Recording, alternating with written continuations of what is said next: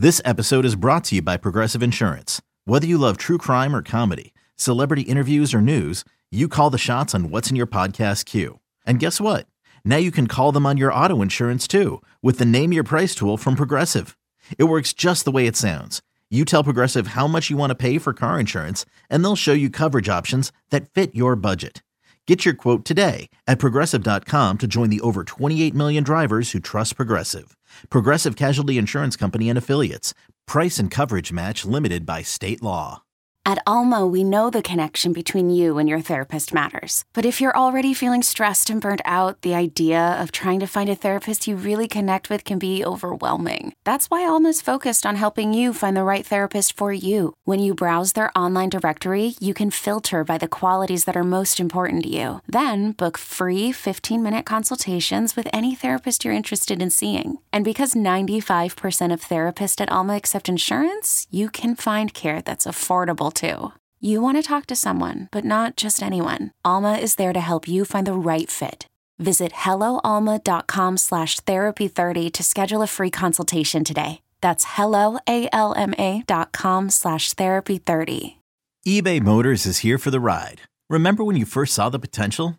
And then through some elbow grease, fresh installs, and a whole lot of love, you transformed 100,000 miles and a body full of rust into a drive that's all your own. Look to your left. Look to your right. It's official. No one's got a ride like this. There's nothing else that sounds like, feels like, or looks like the set of wheels in your garage. With over 122 million parts, you can make sure your number one ride or die stays running smoothly. So there's no limit to how far you can take it. Brake kits, turbochargers, engines, exhaust kits, roof racks, LED headlights, bumpers, whatever your baby needs, eBay Motors has it. And with eBay Guaranteed Fit, it's guaranteed to fit your ride the first time, every time, or your money back. Plus, at these prices, well, you're burning rubber, not cash. Keep your ride or die alive at ebaymotors.com. Eligible items only. Exclusions apply. The, the, the winds of change are blowing through Raider Nation, and Silver and Black today keeps you up to date with the latest news and views about your Las Vegas Raiders. Touchdown, Las Vegas! With insight, opinions, and interviews, we're on the cutting edge of what's happening now. Now, now, with the latest on your Raiders and the NFL, your host Scott Gulbransen and Mo Moton. Hey, everybody, welcome back. It's time again for Silver and Black today, an Odyssey original podcast covering your Las Vegas Raiders. We appreciate you being with us. If you don't already subscribe to the show, what are you doing? Come on, get off your duff, hit download wherever you get your podcasts. Do us a favor, subscribe to the podcast, turn on the auto download. It makes it so easy. I did this for my mom. Yes, my mom listens to the show. She gets the podcast. She doesn't have to do anything. She's like, hey, just set it up for me. Great. Now, every time there's a new show, she gets it and she can talk, come back to me and say, Boy, I like listening to Mo. Uh, and so, anyway, so that's the way you do it. Make sure you do that. If you're watching us on YouTube, hit the subscription button and the notifications bell as well. Yes, that rhymed. And bringing in my broadcast partner now, he is the national NFL writer over at Bleacher Report covering the entire league, as well as being the uh, Sportsnaut Raiders columnist. So you can catch him up on sportsnaut.com. Special welcome to our good friend Benjamin Albright, who joined the team over at sportsnaut.com. You can follow Mo on Twitter, M O E M O T O N. That's Mo Moton. You can follow me at LV Gully. Also, SNB Today is the show. We love interacting with everybody up there. So please make sure you do that and we would welcome the interactions. Mo, here we go, man. Uh, we actually have lots of Raiders news. That's exciting. Yeah, lot, I mean, I think it's mixed because a lot of people think that the press conferences that you hear at the combine, you can't glean anything from them. But I think if you if you read in between the lines, I'm not saying head coaches and general managers reveal their offseason plans, but if you read in between the lines, you can kind of tell like what could be coming down the pipeline. Absolutely. And we're going to get into that during this show. First, we're going to talk about some organizational news and what that might mean. Then, after the break, we're going to get into the Josh McDaniel press conference this week and exactly what Mo foreshadowed. Yes, I'm using a literature term. Foreshadowed about the Raiders quarterback situation and some other things. So, we'll talk about what we read between the lines. Then, in the third segment, we'll talk about Dave Ziegler also doing some things like, like that. But also, we get to our Raider Nation mailbag. We got some questions to get to this week as well. If you want to send in questions, you can send them into mail at silverandblacktoday.com for our next show. You can also hit us up on Twitter. We gave you that. You can see our names if you're watching us on Twitter. It's also located in the description of this podcast. If you want to ask us questions on Twitter, we can take them there too. We, Mo and I save them and uh, we use those for the next show. So make sure you do that. Okay, Mo, this week, uh, the Raiders organization has, for the last two seasons, gone over, gone over and above reinventing itself. It has changed uh, I think personnel more than even the team. If you look at the percentages, of course, Marc Badain out, then you had uh, Dan Ventrelle, then he leaves under some cloud of, of, of something. He was going to sue the team. All this stuff, of course, you have the Jon Gruden uh, information happen. The Raiders then uh, hire new people. They leave quickly. Now, Marcel Reese, one of Mark Davis's closest advisors, who was uh, ascended to the the executive vice president role of the team not even a year ago. This is going back to May. He was elevated. He's been a guy who's been around since he played for the Raiders. Really shocking to me that Marcel Reese has resigned and um, will step away from the Raiders. And again, this is a guy really close to Mark Davis. So I want to talk about that news, Mo, because I think as as I know some Raider fans are probably a, a, little upset about it, meaning they love Marcel Reese. He, and I met Marcel several times, obviously being around the Raiders in Las Vegas, and always a great guy. You just one of those kind of magnet people. You're always around him. Very positive guy. Did a lot in the Las Vegas community. But I think this points at something, and I want to hear what you have to say because to me it's good news, and we'll get into why in a minute. But what was your reaction when you saw? Less than a year after taking the role, Marcel Reese, again, one of Mark Davis's best, closest advisors, is now out in Henderson on Raiders Way. Who's going to order wings at Hooters with Mark Davis now? This is right hand man now. That's that was my first thought. No. oh my god! Oh my goodness. no, seriously though. Um, I think to me the one thought I did have is when you bring in a new team president, right? Mm. So Sandra Douglas Morgan is in. There, there are going to be changes. Now, I know, I believe I read a quote somewhere that Marcel Reese talked about the organization needs stability, and he felt like the organization would have that with Sandra Douglas Morgan coming in, mm-hmm. and now, you know, maybe a year, not even a year later, he's out. I, I just think that when you have a again a new head of the organization or a new you know new executive coming in there there are going to be changes now we can question why now why didn't it happen immediately?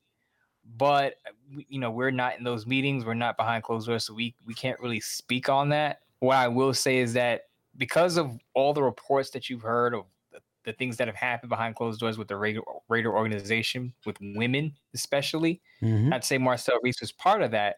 Maybe it's good that you clean out what you what you had left over from the previous regime was, which was clouded in a lot of controversy. So I, am not saying it's it's a great thing or it's a bad yeah. thing, but I would say maybe it should have been expected. Yeah, and, and, and that's why I say it's a good thing. Again, nothing against Marcel Reese. We don't know. I'm not speculating that he did anything wrong and that's why he resigned. We don't know that. Mm-hmm. I'm not going to say that. Uh, and he might have his own reasons for it. But I do believe that when you exactly when you get new leadership in, just as we talked about Josh McDaniels as a coach. Then we talked about Dave Ziegler's a GM. He brought in Champ Kelly. He brought in his guys. The Raiders let go a long, long times, two long time scouts or three long time scouts.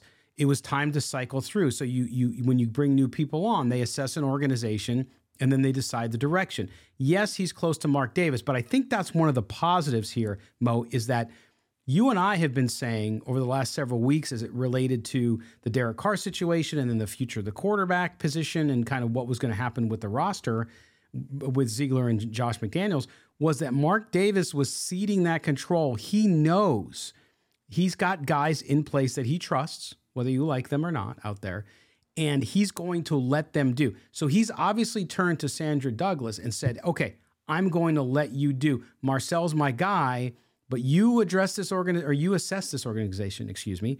And when you get to a point where you tell me what the plan looks like moving forward, what we need, what we don't have, come back to me and then we'll decide. And so maybe Marcel Reese was given the opportunity to resign because uh, Sandra Douglas Morgan is looking to uh, upgrade that organization the way she wants to with her vision.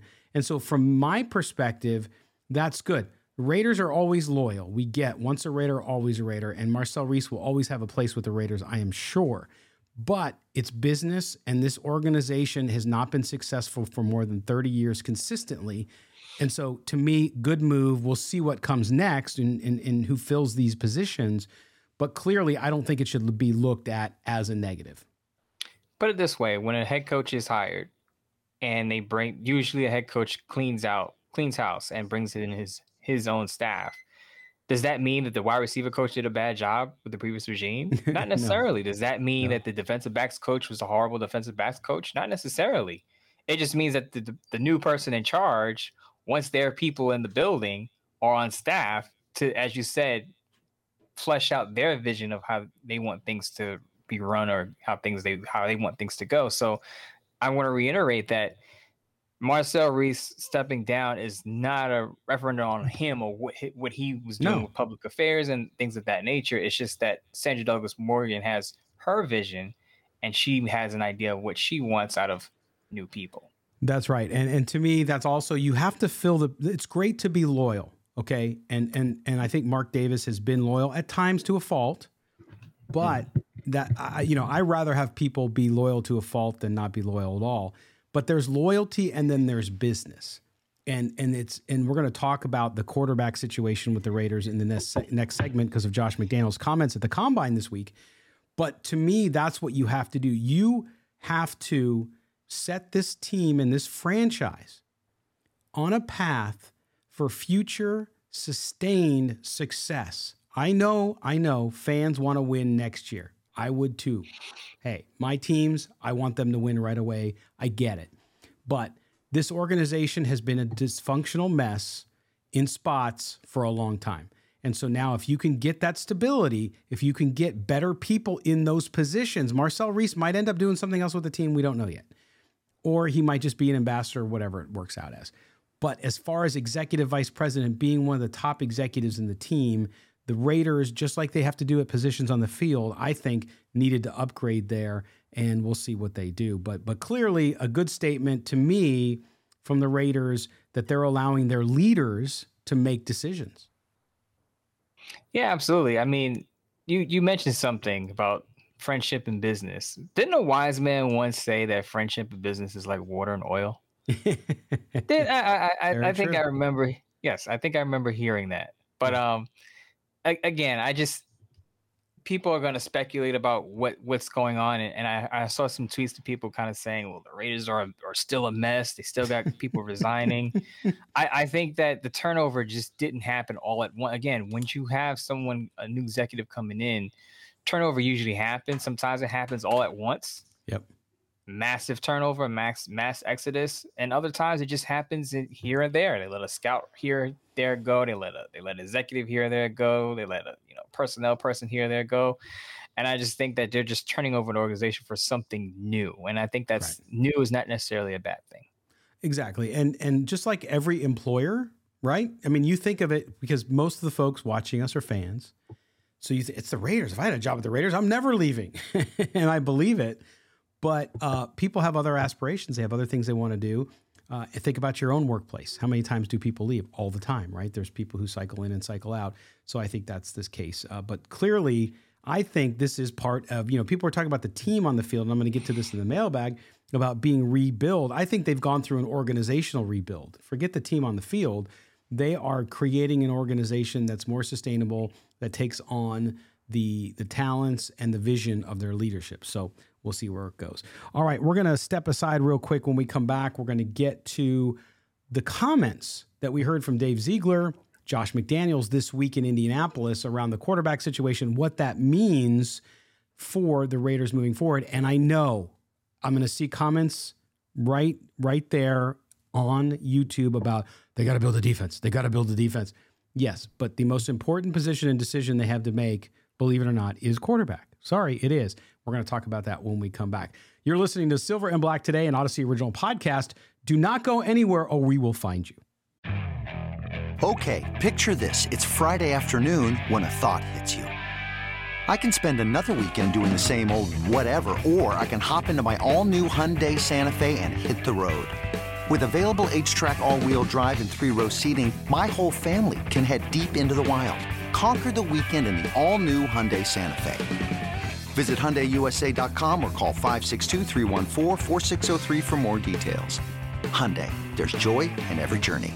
I'm Sandra, and I'm just the professional your small business was looking for. But you didn't hire me because you didn't use LinkedIn jobs. LinkedIn has professionals you can't find anywhere else, including those who aren't actively looking for a new job, but might be open to the perfect role, like me.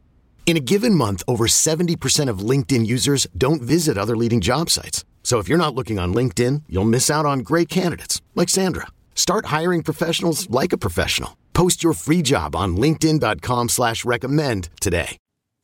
What will the Raiders do at quarterback? That is the oh, $30 million question, perhaps. And we're talking about it today on Silver and Black today, an Odyssey original podcast. We talk all things Las Vegas Raiders, Oakland Raiders, Los Angeles Raiders, whatever you want to call them. We're cool that. They're just the Raiders to us, and uh, we're here to talk about it. It is Scott Gulbransen back with my co-host. That is Mr. Mo Moton. He's a national NFL writer for Bleacher Report, also Raiders columnist up on Sportsnaut.com. Mo, uh, Josh McDaniels had quite a bit to say, uh, and we we joke about it last year. He is not as dry as Bill Belichick, but he's also not that much more exciting than Bill Belichick. So he had a lot to say, but but he talked about the future of the quarterback position, and I think this is not us taking a victory lap, but I think he kind of said what we thought they might do or should do. Uh, and and so let's play this. I have a, a, clip here of Josh McDaniels talking about the uh, quarterback position and what the Raiders, because of course it was like the second question asked of him at the press conference at the combine. So here's Josh McDaniels, about a minute clip on the quarterback position and the Raiders' quote unquote plan? I mean, I think there's always urgency at that position. Um, you know, look, the, the the goal for us eventually is to have somebody that's going to be here for a long time.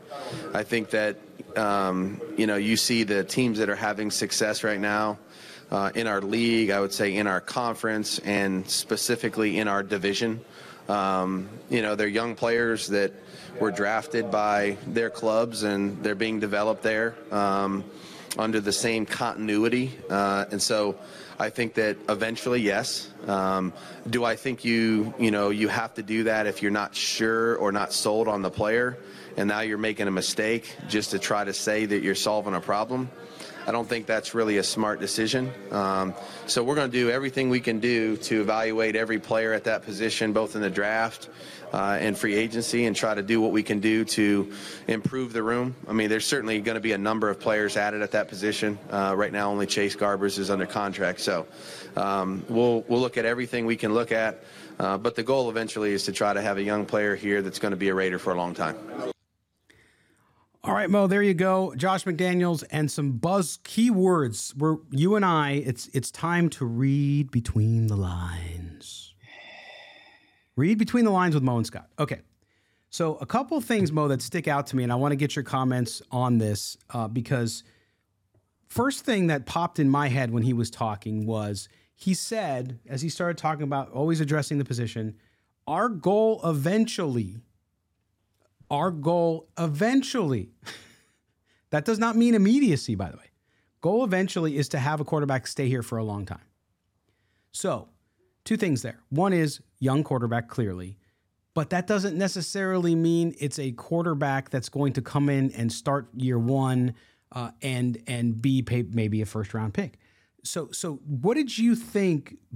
And he talked about continuity too, which is another thing I'll talk about in a second. But when you hear those words about eventually, uh, does that not tell you that they have a plan but it does not necessarily mean that they're expecting to draft someone who's going to come in and play right away.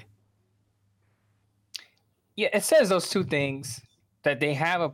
I, I think a lot of people on Twitter they don't have a plan. They don't have a plan. They're just going by the seat of their pants. I, they do have a plan, and if they did, they're not going to reveal it to us. Number one, right? Two, you're right. It, it's about getting a young guy that who may not start right away. He may not start until 2024, and that goes along with what Dean Ziegler said about the Raiders might not have an immediate answer at the quarterback position in 2023. Keep in mind that they've had, I believe, two meetings with Hendon Hooker out of Tennessee. Hooker, now remember, Hooker tore his ACL, I believe, in November.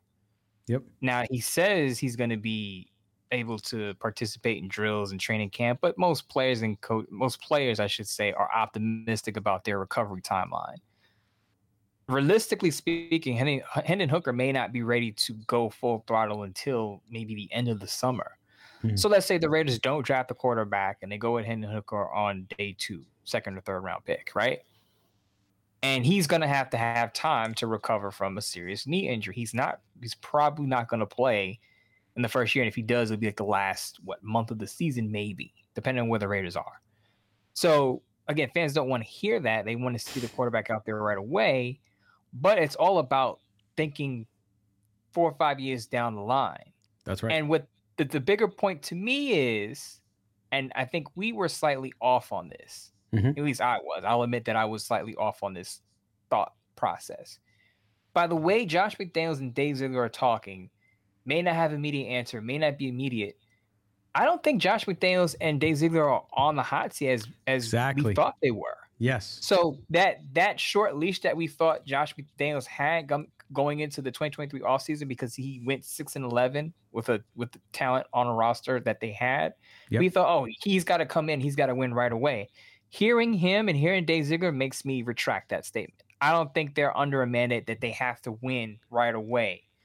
So if the Raiders start off really quick, Scott, if the Raiders start off one and five, I hope they don't. But let's say the Raiders start off one and five. A lot of fans will be saying, fire Dave Ziegler, fire Josh McDaniels. I don't think that's going to happen because they're speaking as if they have some time. Like yeah. this is not a year where they have to win right away to save their jobs. That's not the case. Correct. And and that is that is one of my biggest takeaways from what we've heard. And we're going to talk about some some stuff from uh, Dave Ziegler in a second. But but both of them, what we've been hearing, and I know you tweeted it out on Wednesday uh, after I said something, which was the idea of patience. And fans don't want to hear, I've been patient for 20 years. I get it, but you have an option. You can either be patient or you can not be patient and not watch the team. I don't know what else to tell you. But I will tell you this I agree. There is going to be no hot seat, and there might not be a hot seat for two years. And what I mean by that is they might go a little backwards next year win four games, win five games, win six games again. Okay, if you consider that backwards or at least treading water. And then maybe there's higher expectations, not maybe playoff expectations, but higher expectations to get to 500 or over the following season. So, I, by the way they're speaking, unless they're completely misreading their owner, which I doubt, I agree with you, Mo. I think these guys are operating under at least a two year to get healthy plan. And I mean, get healthy in that, hey, we need to get really competitive within two years because they're going to blow up that defense. And then on offense, they got to find the quarterback and strengthen the offensive line. So to me, that's what it says. And they keep saying continuity. Continuity doesn't come when you fire a guy after a second year, especially when you're drafting a quarterback. Mark Davis is not, at least he shouldn't, allow a GM to select a quarterback as a rookie based on a system you have in place and then blow out the coach. It's just, if you think that's going to happen, no matter how bad it gets in the future with this team over the next, you know, season, it's not going to happen. It's just not going to happen. And you mentioned continuity, you mentioned the C word. And I, and I, I say this so many times on this show, but Raider fans don't want to hear this. But if you want continuity, you're going to have to be patient because yeah. if you're impatient and you're firing coaches, head coaches, and general managers after one or two years, you're never going to have continuity. That's one of the things that people said that impacted Derek Carr's tenure with the Raiders. Well, if you want to have, if you want to go in the other direction and have that continuity and have that stability, you have to let the head coach and general manager. You have to give them some rope, so to speak. Can't have mm-hmm. can't have them go into their second season on a short leash and say if you if you're not 500 by by the bye week or by week eight, then we're thinking about moving on. Then guess what? Whoever you drafted or picked up as a quarterback is going to have another offensive coordinator in, in the second year. Your defense is probably going to have another coordinator after Patrick Graham again. Because remember, there were people saying Patrick Graham should be fired. And I was one of the people that said, "Well, hold on a minute now.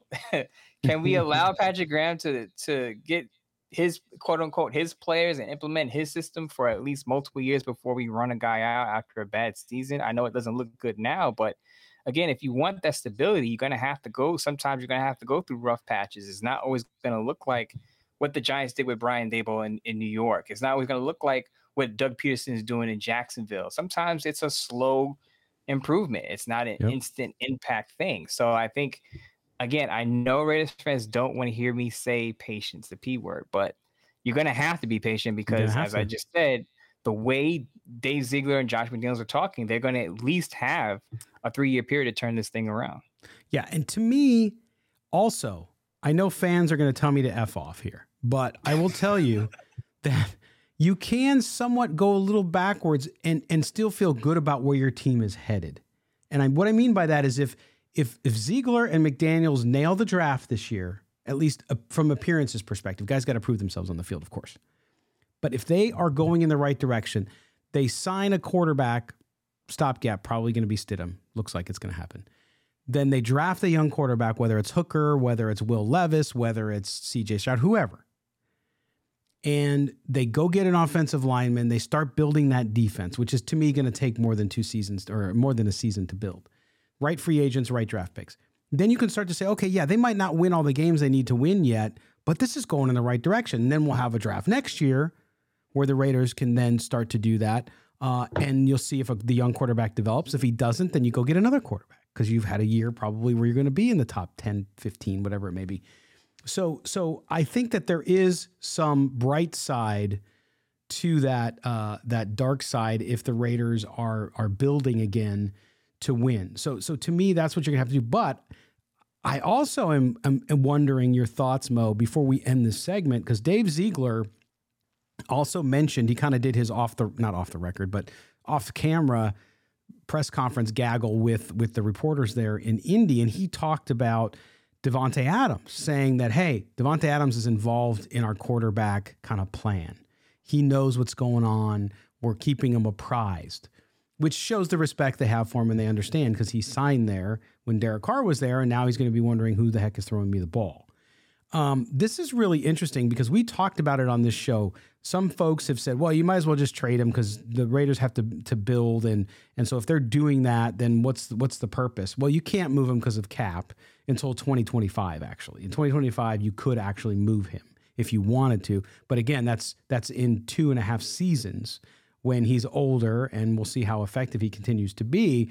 But are you are you still? I mean, what do you do if you're Davante Adams? Um, you're hoping and you're believing that they do the right thing and that they go get a young quarterback who's going to light it up eventually after one season. Um, but it really puts him in a tough situation, and and and the Raiders can't really do anything. Even if he demands a trade, um, man, it would be difficult. I just don't know what he's going to do if the Raiders don't nail the quarterback position. I have a few thoughts on this. Number Great. one, awesome. There Go. were there there were there was a lot of talk about Davante Adams and his contracts. I think there's a there's a uh, a kicker in his contract where I believe on March 17th there are some guarantees that kick in, and people were saying, "Well, the Raiders can trade him and and avoid those guarantees." because this is a team that's not close to winning anything. So why keep Davante Adams when you don't have a quarterback in place? You could trade him, get some draft assets, and kind of do a full blown rebuild. And I'm not going to say who put the tweet out, but uh, I, looked at it and I said, "No way you do that. You you just you sent off your first and second round pick for Davante Adams just to get one year out of him, right?" it makes it made absolutely no sense. And then you gave him this big extension. He's basically a leader in your locker room why would you get rid of Davante Adams just because your quarterback situation's unsettled? Because whoever you bring in, you want that quarterback to have the best weapons possible so that yes. person can succeed, right? So yeah. it would make no sense to get rid of arguably the best wide receiver in the league when you're bringing in a new guy. Anyway, but the other thing about Davante Adams and him being in the loop with Dave Ziegler, I think is important to note because there were a lot of people, a lot of fans, and you remember this, Scott, after the whole Derek Carr thing, we knew this Derek Carr era was going to come to an end. A lot of fans said, "Oh, mm-hmm. Davante Adams is going to leave because Derek Carr is not there. He's going to demand a trade. He's he's basically going to throw a temper tantrum, saying, "You you're not going to keep my good friend Derek Carr. I'm going with him wherever he goes." Right. And what happened? Davante Adams stood in front of the camera, and I think it was Hondo Carpenter of Sports Illustrated asked the question, "Do you see yourself being a Raider in the in the upcoming season?" He basically said, "Yes. I came here. I wouldn't have been here in Las Vegas without Derek Carr being here, but I grew up a Raider fan, and so I'm going to stick it. I'm basically." He said, "I'm going to stick it out after Derek Carr leaves because I want to be a Raider." Right. I came here for Derek, but I still want to be a Raider after Derek. So with Dave Ziegler having Davante Adams in the loop and and and Davante Adams having Dave Ziegler's ear, I think it's important to note that because we're not going to run into a situation where Davante Adams just shows up to camp and goes, "I'm done with this plan."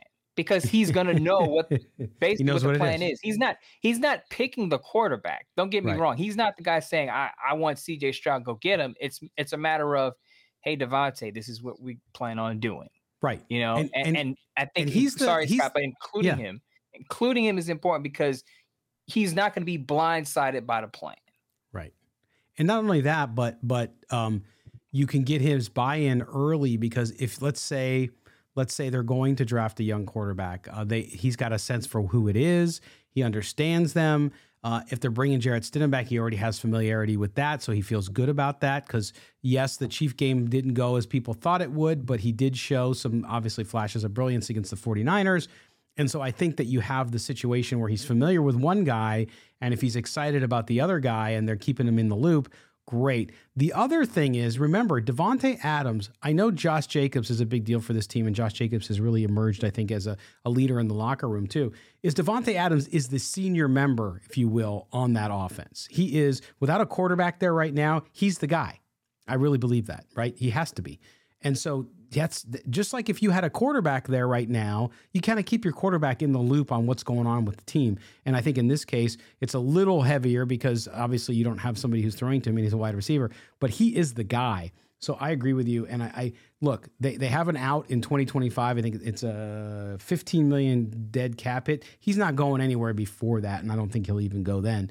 So, so we'll see what happens. But good news there that they're keeping him apprised um, about their plan, which some of you think they don't have. But yes, there you go. That's the that's the plan. The plan isn't for you and I to know because they're not going to tell us, but they got a plan. But you know what? I bet you Davante knows pretty much the plan, what's going on, yeah. because Dave Ziegler said that he hasn't. He has the, I believe, and I'm paraphrasing. He doesn't have a better relationship than anyone else in the league than better than Davante Adams. Basically, saying his his relationship with Davante Adams is is has gone further than any other player in the National Football League. So these guys talk about football, they talk about life. Life, yes. So again, he absolutely whatever the Raiders decide to do. I'm not saying Davante Adams is going to be 100 percent on board with, but at least he'll know what's coming down the chute before it happens. It's not going to be a, a situation where Davante is going to be surprised that they, you know, draft Will Levis or draft Anthony Richardson, whoever they may pick up yeah. Davante Adams is going to know what's what's going to happen before it actually happens because he'll be in the loop, which is I think is a smart thing to do for a leader in your locker room and a guy you want to keep happy. Absolutely. There you go. So there it is. Uh, the the plan, non-plan plan for the Raiders at quarterback. I, I fans have so much access to information that when they don't get information, they assume there is none. It's very interesting, and and we all do it nowadays because we just get so much it, so much data thrown at us. But when it comes to this Raiders team, now if you heard Davante Adams was demanding a trade, okay, then you could say the plan is either not good or they don't have one. But obviously, we're not there, as Mo said. Okay, we're going to step aside for a break, and when we come back, we're going to get to one of the parts of the week we love to get to, which is the mailbag segment where we answer your questions. And for next show, you can mail them in to us, mail at silver and black today com, or you can hit Mo up, M O E M O T O N on Twitter, or me, LV Gully, L V G U L L Y, SNB today as well is the show. You can ask us questions there. We'll take them wherever you send them. But first, we're going to take this break where we pay some bills, and then we come back and we'll get to your questions. You're listening to Mo and Scott. This is Silver and Black today, an Odyssey original podcast. Another day is here, and you're ready for it. What to wear? Check. Breakfast, lunch, and dinner? Check. Planning for what's next and how to save for it? That's where Bank of America can help. For your financial to-dos, Bank of America has experts ready to help get you closer to your goals. Get started at one of our local financial centers or 24-7 in our mobile banking app. Find a location near you at bankofamerica.com slash talk to us. What would you like the power to do? Mobile banking requires downloading the app and is only available for select devices. Message and data rates may apply. Bank of America and a member FDIC. When you need mealtime inspiration, it's worth shopping Kroger, where you'll find over 30,000 mouthwatering choices that excite your inner foodie. And no matter what tasty choice you make, you'll enjoy our everyday low prices, plus extra ways to save, like digital coupons worth over $600 each week. You can also save up to $1 off per gallon at the pump with fuel points. More savings and more inspiring flavors make shopping Kroger worth it every time. Kroger, fresh for everyone. Fuel restrictions apply.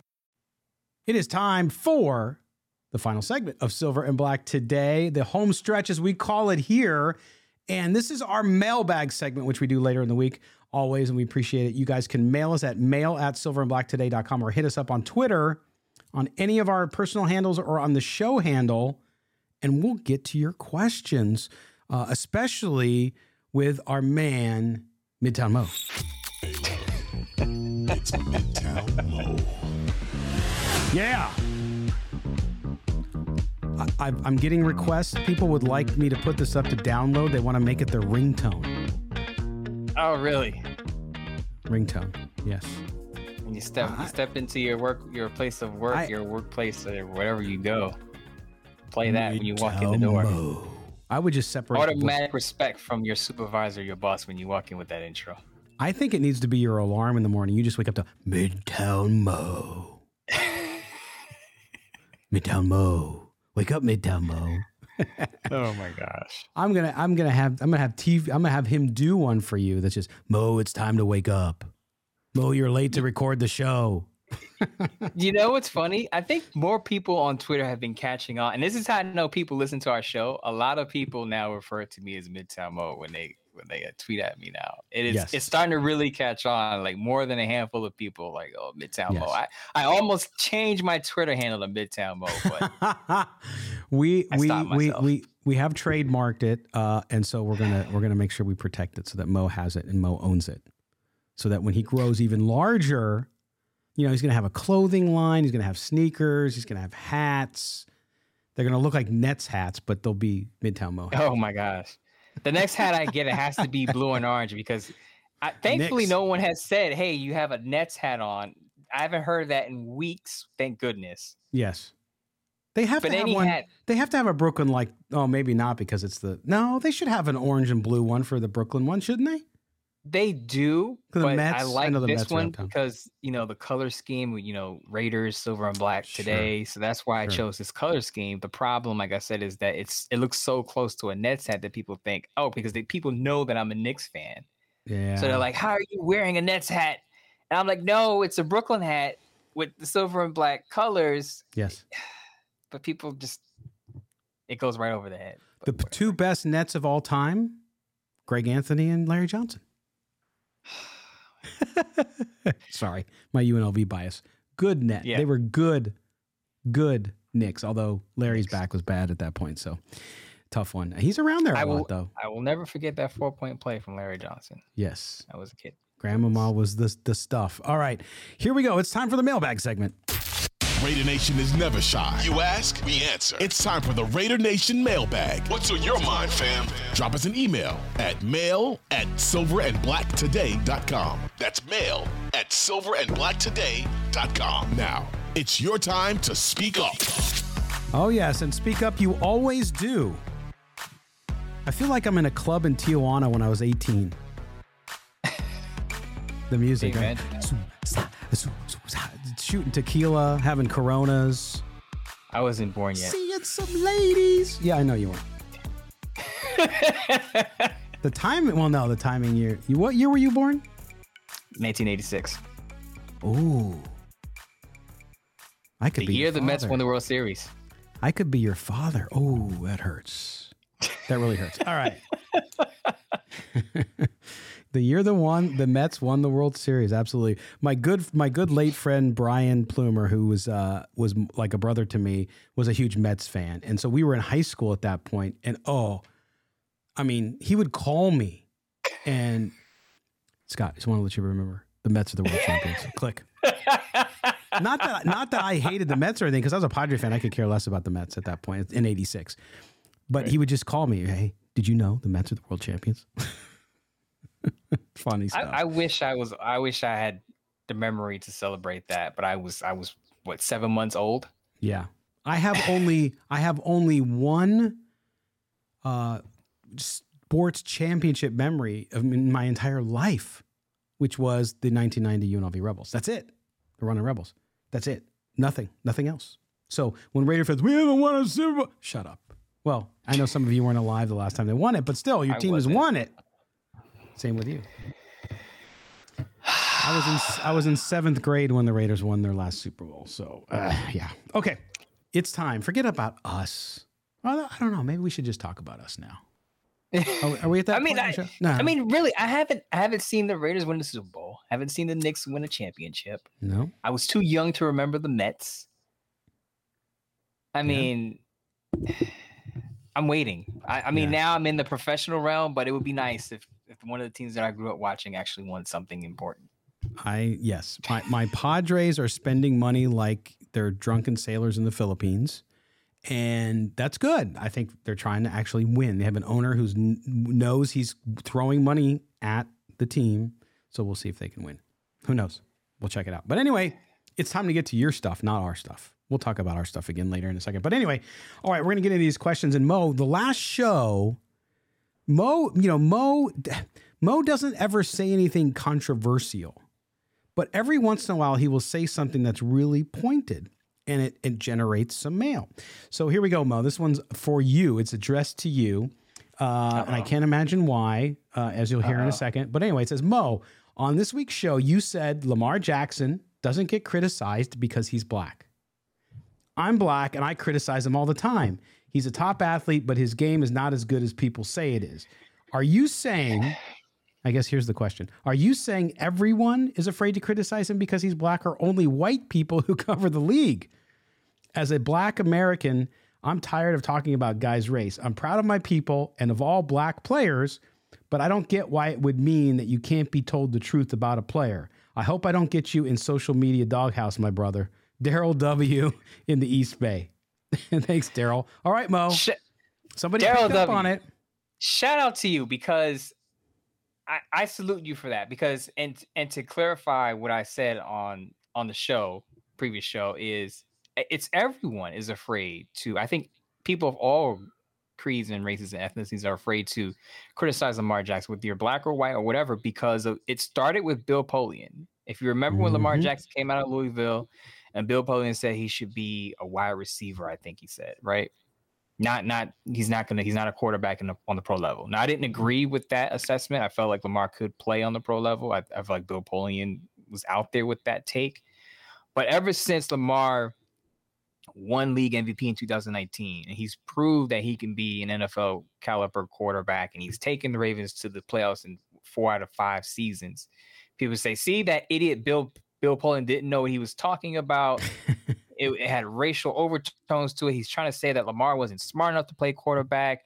He's too athletic to play the position.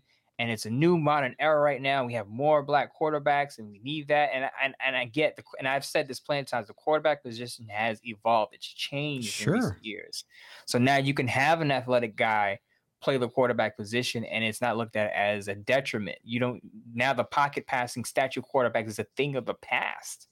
So when I say that people are, are afraid to criticize Lamar, it's because of it started with Bill Polian, and people are afraid to be wrong about it because they know there will be people on Twitter that will jump on them and say, you know, who are you to criticize Lamar Jackson? He's done this, this, that, and the third. And you can't say, well, Lamar Jackson could improve in this area without having to defend that you're not a racist or that you're not a, a coon. And I'm, I'm gonna say that word on air because if you're if Daryl, if you if you look like us and you criticize Lamar, that's what they'll call you on social media. Say, oh, you're you're a coon, you're you're outdated, you you you like the pocket passing quarterback, you like the Peyton Mannings of the world, but you don't appreciate the Lamar Jacksons and the Jalen Hurts of the world. And I would say that in today's NFL, you have to be able to move, but you can appreciate both. You can appreciate a, a quarterback who's primarily a pocket passer and appreciate a quarterback who can move, depending on what your roster makeup is. And, and I think that Lamar Jackson is a top 10 quarterback in this league, maybe top eight, depending on where you have him. Now, people are going to criticize his throwing. It he doesn't rack up enough yards through the air. He doesn't throw the ball outside the outside the numbers, what have you. But again, the, the way the quarterback position has evolved and changed, there is a place for Lamar Jackson's out there and what. And this is why Anthony Richardson's draft stock has been rising over the past month or a few weeks.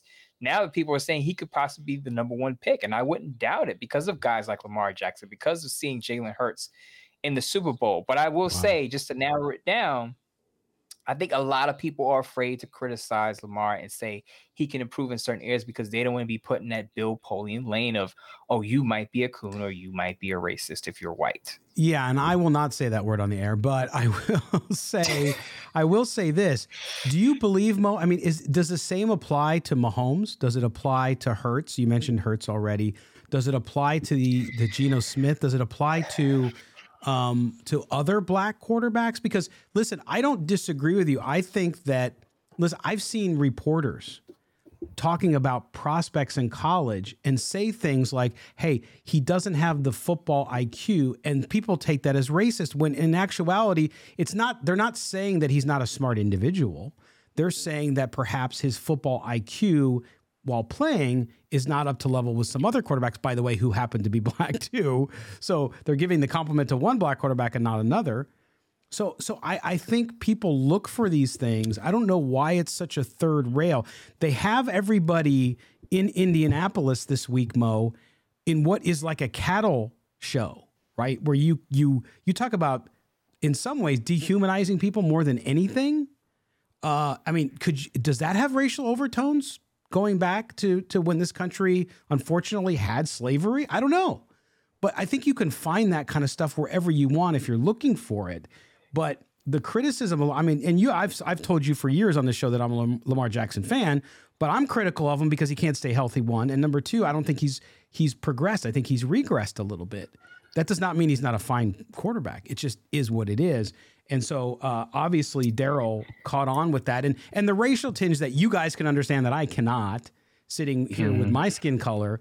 But it is interesting because I'm starting to see more and more folks like Daryl, who are African American football fans, are like, look, yeah, I, I understand the societal stuff going on, but we're doing fine, and you can't look at everything as a slight because of his race.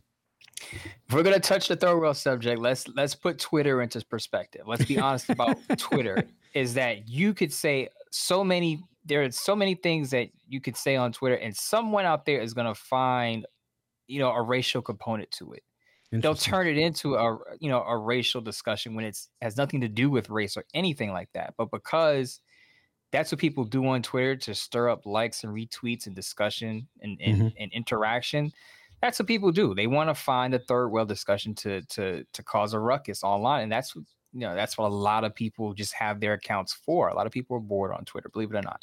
But when it comes to Lamar Jackson, just to put this back into perspective, is I just noticed so many people will put Lamar Jackson on this pedestal as if he's above reproach, as if he can't be criticized. Mm. And when I see that, I, I, feel like it's because these people are again afraid to say something for fright of being again called out of their name or something that they're not. And, and it's like, okay, I have to cover myself. I have to compliment him before I criticize him because you know the the the, the, the Twitter troll is going to come after me and, and call me all types of names. And I think people hold back on that criticism because they're afraid of that backlash. Where especially if you're a white person, if a person mm. looks like you, Scott, tread carefully because okay. they're gonna put you they're gonna put you in that Bill Polian lane. If you're like me and Daryl, they'll say, well, you know, you guys are are the c word. You guys are coons. You guys don't, you know, you're criticizing Lamar Jackson. This is white supremacy. I know I'm saying all the third world buzzwords on this oh, show. Oh, yeah. Oh, yeah. Thankfully, you know, we can go there on this show, but I, I won't go too far into it because this is a Raiders show. But I will say that if you're going to criticize Lamar Jackson, just go on Twitter and just search any anytime you see a Lamar Jackson conversation, just search the replies, search the quote tweets, and see what people say about those who are critical of Lamar Jackson and get back to me. And it's really interesting because of the racial component, obviously the the makeup of the league and there's still a lot of work to be done with front office opportunities and all that. We know the story there, and we've had the guys from Fritz Pollard on the show before. But but you look at the league being primarily black, and you look at progress at the quarterback position clearly, but you can criticize any player at other positions that are black and that doesn't come up, right? It depends. And mm. I hmm. and I and I want to point this out because this is another third rail discussion. When the, we're when just, the we're just tripping all over them. We're just tripping all over them today. I'm I'm going out on a limb today.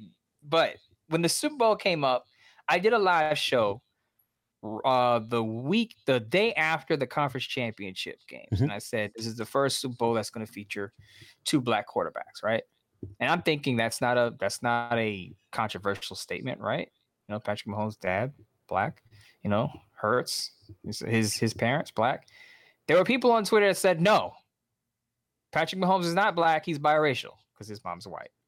So there was there were there were arguments there to say, well, you can't classify Patrick Mahomes as a black quarterback, so he doesn't get the same criticism. He wouldn't get the same criticism as a Jalen Hurts. So we going we're going back to what you classify yourself as. And this is what I mean about devolving the quarterback discussion from criticism on the field to taking it back to it's a it's now a racial discussion. Oh, Patrick Mahomes is not quote unquote a black quarterback. Look at his hair texture.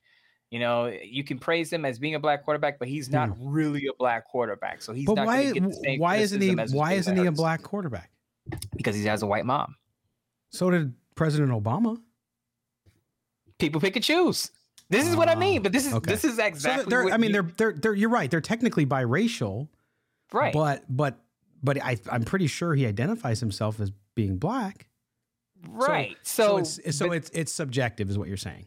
Yes. Yeah. People pick and choose when they want to separate people and, and, and, say, okay, you belong in this category, you belong in that category. Mm-hmm. And I, I think that's that's when we get off track. Again, I'm not going to turn this into a, a show about you know racial discussion and stuff of that nature, but it, it's odd to me sometimes when you have a criticism of a certain player and and certain players like Lamar Jackson are protected, where it's not even Patrick Mahomes because he's arguably the best quarterback in the league. But if you get a yeah. quarterback who's doesn't have both his parents are not black, then it's like, oh, he gets special treatment because he's he's a lighter skin complexion, he has a white mom. You know, like it's like oh. Come on people. Can we can we get back to sports and we just judge the player for what they do on the field and not worry about you know what their hair texture is and what what their mom's racial background is or dad? Can we just get back to the sports please? Uh, yeah it's cr- incredible. But daryl a good question there. And Great i know question. obviously mo has some passion around that and can speak to it. So so good stuff. I appreciate it. Daryl from the East Bay. First time he's written in, but he says he's listened for a long time. So thank you for that. Good for, and by the way, good for Daryl for, for having an objective eye and saying, I don't care what the person looks like. I'm I'm looking at what he does on the field. Yeah. Yeah, exactly. My and opinion. that's again, and some people won't like that. And and now I know why people don't criticize your performance on the show. All right. Um, no, I'm kidding. kidding, of course. All right. Next question. Scott and Mo. I don't understand you or excuse me. Let me rephrase this. I don't understand how you or anyone who covers the Raiders won't call the so-called plan for the the quarterback position what it really means, a Raiders rebuild. As a fan, I'm tired of waiting, and I think it's just another example of this franchise saying F you. I had to spell it say it the right way, uh, to Raider Nation because they know we're fans until the day we die. It's frustrating and I'm tired of rebuilds. Thanks for the show, but I think you guys aren't being critical enough. Peace out. Ramon in Las Vegas. All right. So I want to say this, and I think I texted this to you earlier today, and it was partially because I got Ramon's email last night, which was um, I don't know. I don't think you can rebuild when you're a losing team already. Like to me, a rebuild is you build and you have something and then you tear it down because you have to rebuild, or it's so bad that you have to rebuild. To me, it's building. Like get out of the terminology of rebuild like you had something close. I don't think the Raiders were close. Yes, they made the playoffs two years ago, but we've gone through that ad nauseum on luck, on all sorts of things coming out of that tragic year. So Mo, am, am I wrong about that rebuild word? I mean, I'm not trying to be a Raiders PR person here. I don't work for them. I don't work on the radio station anymore. I, have never been that way. Uh, so so what do you think of that that term rebuild? Number one, I mean, haven't we been critical of the Raiders not addressing the offensive line? I knew you were going to go to that. Defensive line. Um, haven't we been critical of the Raiders all season for things that they didn't do to help this team win yes. football games? Haven't we been critical of Josh McDaniels? And we've been critical of the quarterback from the past, and we were told we hated him. And in fact, you get criticized for hating the Jets, even though you don't cover the Jets. I hate. Apparently, I hate a lot of things. You hate everybody. I hate everybody and everything. But to, to the question, I look, er, I, I have lost track of the question almost. But anyway, I, I, will say I, I will say when it comes to the rebuild thing, I it to me it's semantics. It, what do yes. you what do you what do you define as a rebuild? Is a rebuild for you when you get a new coaching staff and a new front office? I would say yes. Is a rebuild for you when you get a new quarterback? Because I would say there are some people out there, fans and analysts, who believe once you boot a quarterback that you've had for nine years, sort of a rebuild because the quarterback is such such an important piece to your team. So I can kind of see where they would say rebuild. I'm not saying I necessarily agree with that because I get your point. You were six and eleven, so you're not really tearing down something that was winning. but but as a lot of people will probably point out as I'm talking, the Raiders did go 10 and 7 and go to the playoffs as you acknowledge. So mm-hmm it's kind of like they tried to build off of what they had at 10 and 7. It didn't work. So they're rebuilding a part, a major part of the offense. Because again, if you if you have a quarterback in place for nine years and you boot him, they're gonna be some host, they're gonna be some change significant changes there because right. you're dealing with a new person touching the ball on every play. But I also think for me, and this is my terms, and and Ramon, if you if you have a different de- definition, cool. But to me, also rebuild means that, like, okay, you've been the GM for four years, you've been the coach for four years, and suddenly you were going these directions, it didn't work, and now you have to tear it all down. Like, to me, you know, these guys are going into year two. Yeah. And I know year one was disappointing based on expectations, but it, you can't rebuild something that you're just starting to build. Like to me, that I guess you're right. You're you're right. It's semantics, and so it that's is. all I pointed it out. But back to the the us being critical. I, listen, I think there's a lot we could do bigger numbers on YouTube. We could b- do bigger numbers with downloads of this show if we were much more rah rah. There's websites, there's podcasts, there's YouTube shows. They're all great stuff. I got no problem with them. I God bless all of the hosts. I hope they make tons of money and do really well. But I will tell you, they're very rah rah. And that's cool. Go get it there we have been very objective, which means when things don't go well, we're going to be critical. So, so I understand what you're saying, Ramon. We're not being critical of. It sounds like you're saying the quarterback plan, but I think we've actually done a really, really good job of exploring it from other of every angle possible and giving you what we believe to be realistically the best approach, which we talked about on this show.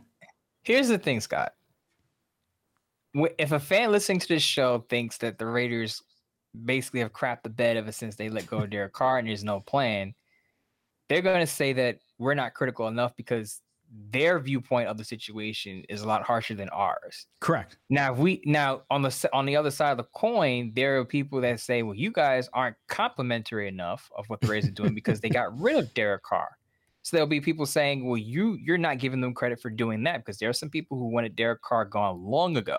Yeah. And they're they're applauding Josh McDaniels and Dave Ziegler. Now they didn't get any draft capital from, which was a botch in my opinion. But they're applauding the fact that they were they had the balls to move on from Derek Carr, which other previous head coaches did not do. Very so true. there are some fans that will say, you guys aren't compliment, complimentary enough of them doing just that, just moving on and turning the page and starting something new. So it all depends on how you view the situation, how you view it, and then you'll say, okay, you guys aren't critical enough, or you guys are too critical. So it depends yes. on where you land on it. And uh, Ramon, your opinion is welcome and it's cool. Yeah. And I'm fine. I'm totally fine with that. If you think that the Raiders are, are doing a horrible job since letting go of Derek Carr or their plans since letting go of Derek Carr just doesn't stir the drink for you, I, I totally get it because from the outside looking in, it looks like they don't know what's next. And as a fan, you want to know that your team is going to be competitive the next season. And yes. right now, they really can't guarantee that for you. And they want something to, I mean, it's the first time they're going to have a quarterback change in 10 years. So they want something to be excited about. So I totally get that. And a lot of fans, I, I do DMs with fans and they tell me about that. They're like, oh, I can't wait to find out what we're going to do. I don't care if it's just Stidham this year. At least we're going in a different direction. So so the excitement is very real and that's what they want. So I get it. And I'm sure that's a little bit to do with what your question was, Ramon. But thank you for your question. I think that's the second time he's written in this year. So thank you for that. We appreciate you listening out in Las Vegas, home of the Raiders. All right, now we move on. Oh, by the way, when when you were saying that people you know who look one way and look the other way can see our show as being overcritical or under or undercritical. I think maybe we do an opposite show where we come on and the whole show is everything we're saying is completely the opposite of what we believe. right? That might be fun. It would be hard to do. It would be hard to do, but we could. So maybe but, we'll do that. And then somebody will listen to it and say, these guys are great. But the, the the weird thing, remember I said, I think I said this last week. I said, can you imagine if we just did a show where we just got on, turned on our mics, and you know, and said, you know, everything the Raiders are doing are great. They're gonna go 17 and 0. They're gonna win the Super Bowl. I know they don't have a quarterback answer yet, but so what? Yes. They're gonna beat the, they're gonna sweep the Chiefs. They're gonna sweep the Chargers and the Broncos in the division. They're gonna win every game. Josh McDaniels is an elite head coach. Dave Ziegler's an elite GM. You're all out of your minds. You just have to let it pan out. Can you imagine if we did that every show? And I said, would you take us seriously if we did that? No. On the opposite side, if we got on the show every day and we just fire everybody, everyone has to go, turn it over. They they need to fire Dave Ziegler, get get Josh McDaniels out of here. He's a bum. There's nothing he can do that's right. That Dave Ziegler didn't do anything right this past off season. He's not going to do anything right this off season. Would you guys and gals out there listen to us if we did that? So the extreme things to me get people riled up when they agree with it. Correct. But it it you wouldn't take us seriously over the long haul if we did that. Well, and even the great, you, you talk about broadcast, even the great Howard Stern, I think he said in his memoir that I've read years and years ago, he talked about it. He's like, if it wasn't for the people who hated me so much, I would have never been as big as I was. So, you know, so there there is that play. We don't play that way. Uh, and again, we we do that because we hold we're true to ourselves, right, Mo? I mean, that's the key here. We we we are more objective, I think, than some other shows. Again, not criticizing that. That's just they wanted they can do their show the way they want to do it. They get their listeners. Our listeners tend to be more discerning and they kind of want the both sides of things. They don't always agree with us. A lot of them disagree with us a lot, but they listen because at least they're challenging their own thinking. So so we appreciate it. And Ramon, again, thank you, man, for the question. And and we'll try All to right. be more. We'll try to be at least more critical of our people who write in. To, no, I'm just kidding. Um, good stuff. Good stuff. I, I will say this: one thing I owe listeners and people who read my work is honesty. What I will never do is tell you something that I don't actually believe in. And I'm not going to call out any names here, but I'm sure there are content creators out there who say things that they don't actually believe, but they know to oh, get yeah. them likes and clicks and all time and listens and stuff like that. When whether you listen to me on on this show, whether you read my writing, you listen to my live shows and Bleacher Report, whatever I say, whatever is coming out of my mouth, unless I'm obviously being sarcastic, I actually believe the take that I'm providing you. It's not something to to lead you astray. And we don't play with your emotions. There are folks, and again, no names, and you, oh, call them out if you're going to call. No, I'm not going to because I have class. But I will tell you this there are people who are very crafty at playing both sides telling you inside information that is not really inside information and it can kind of go either way. Like we don't do that. We're not going to play with your emotions. We're going to tell it like it is, tell you what we think. Am I always right? No, I have people I have people who listen or at least watch me on Twitter and tell me I'm an idiot all the time. Maybe I am. I don't know. I think I'm informed. I, I give you my opinion. Some people like it, some people don't. My goal in life is not to have everybody like me. I know our listeners find us, and I'm thankful for them. Mo and I every day are thankful for them because they've made the show very successful. But uh, I, I, love to hear, and if you, we love to hear disagreement too. We love to hear you guys like Ramon calling us out. We disagree with his disagreement, but we talk about it. We don't call him a name and tell him to not listen to the show. All right. We're going to get on to our last question here. We're running out of time, uh, running long in this segment, but that's okay because it's about you guys. All right, here's the last question, uh, Mo. It says, Hey, boys, you've been very promotional about CJ Stroud. You've told us why he's the best guy the Raiders could get in the draft. But if they can't move up, there may only be Richardson, Levis, and Hooker left in the first through third round. Although I think Hooker might go bottom of the second. But anyway, who's the best fit if it has to be one of those guys? That is Leo in San Leonardo. Wow, Leo in San Leonardo, California.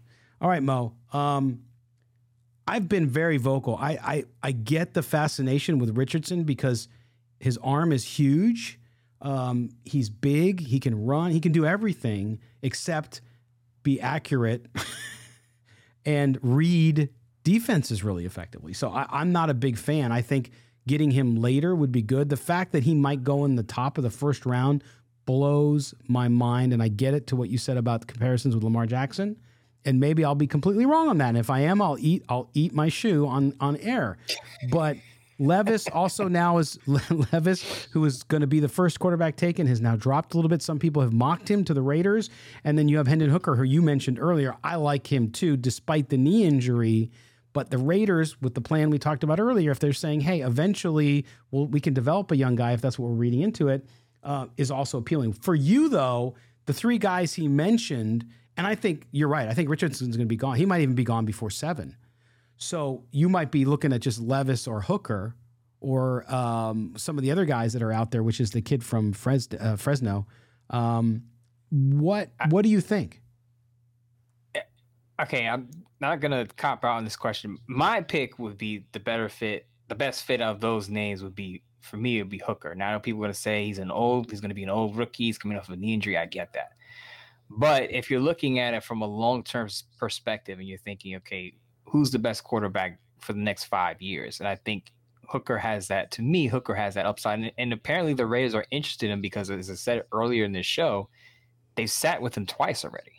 Yeah. So I think if there's a situation where Hooker is available at the bottom of the second, I could see the Raiders drafting him in that spot and saying, okay, we got to Stidham or we got to we got to bridge quarterback. Hooker doesn't have to rush back; he can recover, and by 2024, we can see what he's got. He might be our guy. Another name that wasn't mentioned in that email, I think people should pay attention to is Tanner McKee out of Stanford. Tanner, McKee. I don't love Tanner McKee as a prospect because to me he's too limited of a of his mobility is just not there. You want to talk? People are criticizing C.J. Stroud, Tanner McKee, I, I not a mover in the pocket, and I yeah. think that if Josh McDaniels wants a primarily a pocket passing quarterback, a guy who's just going to stand in the pocket and sling it and not move too much, I think the Raiders may consider Tanner McKee although I wouldn't like the pick, I can see the Raiders picking him again in the second round. Yeah, and I and and he's fallen out of favor, and we'll see what happens with the combine and workouts. But I, I people should not overlook Will Levis because I know the downsides. He was he was injured. It's hard to play that position injured, but he, he the offense. This is where you talk about Fitmo. The offense he played in Kentucky, huge on terminology. Sound familiar? right? So here's a guy mm-hmm. who's used to that sort of system. Now, they weren't exactly. It was more like Sean McVay, Sean McVay's system, system. It, with the Rams. Mm-hmm. Yeah, exactly. So, so it's more like that. But they're both heavy in the terminology piece, which is what we heard Derek Carr had trouble with early, which Stidham was brought in and helped it with that. So, so again, I know Levis has some downside too, uh, and and all of that. But I'm I'm he's he's very he's very Mac Jones-ish, I think, as well. And so to me, I see some similarities there. And so I'm I'm saying don't sleep on him. I don't know that the Raiders will take him. I'm not saying they should take him, but I would not be surprised if it was Hooker or Levis, either one of them. Here's the thing. I think Levis looks the part. There was something that Josh McDaniel said that made me connect him to Will Levis. And he said, I believe he said, and I'm paraphrasing, he said, once a quarterback who's going to be tough, stand in the pocket, not turn the ball over. Of course, he did say that and, and score with the football. But his his his his note about highlighting toughness and standing in the pocket that's Will Levis to a T. Will yeah. Levis is going to stand in the and top, short uh, pass and short passes, short passes. Right. He can throw Will long, Levis, but he he's going to stand in the pocket and deliver the football. Now he can move a little. He's not as toolsy as Anthony Richardson. Not even no, close, no, but, not even close. But he's going to stand in the pocket and he can move. Not going to yeah. run for a bunch of yards, but he can move in the pocket. He has some mobility, but most of all, he's going to stand in the pocket and deliver the football and take hits if he has to. And I think that would be appealing to a Josh McDaniels. Will Levis dealt with injuries this past season, and as a lot of people noted, his supporting cast changed. I believe he lost Wan'Dale Robinson to the NFL, drafted by the Giants. I believe he he also lost the, the second best wide receiver from the previous year. uh, offensive system changed, So with Will Levis, I can see the Raiders drafting a Will Levis at seven. A lot of fans don't want to hear that because I think Will Levis has been beaten up a lot as we evaluate these prospects. But it, it, it matters also where you land. Certain quarterbacks, true. true. If you land with a certain uh, offensive play call or a certain system, you can flourish. I mean, we mm-hmm. saw it with Will Levis in, in, 2021. So if he lands in the right system, I, I totally believe that Will Levis could be a starter in this league.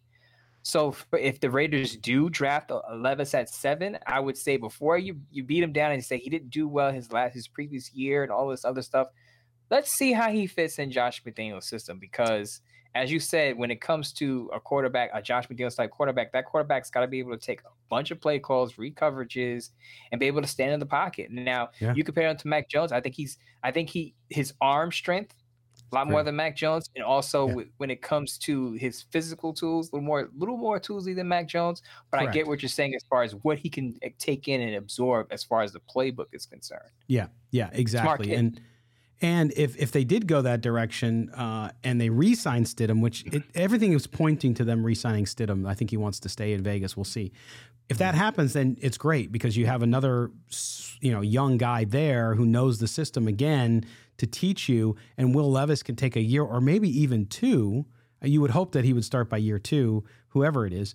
Uh, but but if they need to take two seasons, they can. And so to me, that's where that patience comes in. That's what we heard McDaniel's talk about one thing that I did read about Levis, I think one or both his parents are like Ivy League graduates. Yeah. So yeah, he's like he's kid. like a really yeah he's a, like a really smart prospect. So you want to talk about IQ on and off the field, he has that. And one of those one of those interesting data points too doesn't mean it's going to happen, but Champ Kelly, where did he go to school? Hmm. He's got Kentucky connections, right? So, so anyway, so there you go. So you got some front office there, uh, and and just an idea, but but but uh, great question, Leo. We appreciate it there, uh, and that's our view on that. We're basically warming you up for Will Levis at number seven. Perhaps, but I'm a, I'm a big I'm uh, this this somebody's gonna take this clip and make and use it the wrong way, but I'm a Hooker fan. I like I like Hooker as a quarterback. Come on now and um, and so oh the knee injury, I get it. But if the, if the Raiders don't get one of those guys in the first round, that's the guy I hope they target. Because if you're going to develop a quarterback and you have some time and the knee looks good, the reports you have are awesome and, and the recovery's going well, I like him. I think he's got the potential to to really jump up. He's older, yes. I know he's four years older than everybody else, but that's okay uh, because but he'll have the opportunity to come in and learn quickly. So Good stuff. If I'm doing this show by myself next week because Scott's suspended, you know why. Who you know says he likes hooker? Suspended. I didn't say hookers. I said hooker. Scott will be. There'll be a rumor out of Scott that Scott Rocky doing Top cocaine Rocky Top. and and doing cocaine and inviting hookers to his home. oh my gosh, that's ter- ter- terrible. Uh, okay, that's going to close out the show on, on a high note. Get it? High note? oh my gosh. Okay, I know. That was a dad joke. I got you. All right, Mo. Uh, what do you got coming up the rest of the week that people have to read online? Well, not so much reading. I'm going to be um, doing my Midtown Mo. Oh, uh, live on, show? Yes, live show on Friday. Nice. I, I won't reveal the subject. I'll wait till Friday morning to tweet that out, but I'll be I'll be doing my fulfilling my Midtown Mo duties on Friday. And then after that, we're gonna I'm gonna get into the franchise tag. And if Josh Jacobs does get the franchise tag, you best believe I'll be writing about it. The deadline is next Tuesday on the seventh. Yes, we're just putting up the theme music because it's fun. Um, okay, good deal. Make sure. Well, your live show, it's gonna be uh, interesting. I'm sure. Subject 12, 12 is it, Eastern, is it Raiders related, or you can't even say that? Uh, it's gonna it's gonna be league wide, but I think Raiders okay. fans should tune in because it's gonna involve ah. something that ah. the Raiders should Raiders fans should pay attention to. With free agency in the combine going on, free agency next week, well, two weeks in the combine going on now. Yeah, you finally got David Carr on your show, huh? no, I'm kidding. Okay, I wonder how David Carr feels about our show. He probably hates our guts. Maybe hates your guts because you're you're hard on him. So okay, we are uh, done for the show, my friend Mr. Maurice Moat. I'm going to call you Maurice. It just sounds weird coming. From. That's what you. your byline is, though. It is, but when someone calls me Maurice, I, I know automatically that we're not well acquainted or they don't know me very well. or it's somebody over sixty-five. Yeah. Okay, gotcha. Okay, so so there you go. But we, I think you should change your byline to Midtown Mo. When Come on, I when I'm Report. hey when I when I'm up far further up the ladder and I'm able to just alter my name and just go by a pseudonym, that would be perfect for me. But Ah, till so- then, So, does this mean you're going to the barber before Friday? actually, I'm going to the. If you're listening to this right now, I've already gone to the barbershop. So if Oh, you there you to this okay. right now, I've got a fresh fade and I'm ready to go. Oh, Got my that's right. Because we on. we had a business meeting with the network earlier, and and I did see your hair. I should know that. Yeah, I could see that it was close. You weren't you weren't getting any. I, I still think you got to go natural at some point though, and just go all the way Oh, out. Just go all the way out. Come on. I'm jealous oh, because I would love to do that, and I just can't. Got I want to go back to straight actually stuff. not to, not to go off on a tangent, but I want to go back to the '90s. I used to get a part. I used to get a oh, slanted Oh, yeah? part in my hair. Yeah, the hard to- part, as we call it, white dudes call it a hard part. Yeah, yeah. There you go. Bring it back. Bring it The- back. I like. I remember the days in the '90s with the with all the designs, right? yeah. Like the zigzags and the lightning bolts and all kinds of stuff. I, I grew up. Swishes. I grew up at a time where the kids came to school either designs in their hair or the rat tail. You ever seen that? Oh yeah, the rat tail. We had our the, the for for those of us who went to primarily white schools, we had rat tails in the '80s. It was like Ah. not not the mullet. The mullet was there too, which is the mullet. But but the but we had little rat tails where you would just leave like you'd get because parents wouldn't let their kind of middle class kids get long hair, so they'd get their hair cut kind of short, but then they'd have the tail in the back. Yeah. Old times, man. oh, the times. days. Yes, no, that was terrible. That was terrible stuff. All right, Mo, my friend, I will see you again on Tuesday for our new show. Awesome. We'll talk a lot about combine next week. We will absolutely maybe some tagging and some free agent signings, and who knows? We'll find out. Lot going. Lot going. All right, my friend, take care. Uh, and we're going to say goodbye to all of you as well. Also, again, please, if you would do us the favor, make sure you subscribe to the podcast wherever you get your podcast. We know from the data, most of you get it up on Apple. Thank you so much for that. If you wouldn't mind dropping us a five star review in there, we would appreciate that as well. Helps us out significantly with the big suits and the big buildings uh, at the network. They're like, oh, these guys are getting great reviews. So that's good for us. Uh, please do that. If you're watching us on YouTube, hit the subscriptions and the notification bells. You got to do both of them. It's a, it's a pretty easy task. They're right next to each other. Just hit both. And we appreciate, as always, the lively chat, which I am in every time having fun with you guys. So thank you so much for that one as well. For our producer, David Stepanian, for Mo Moton, I am Scott Gulbransen. We will check you next week, Raider Nation. Take care of one another out there.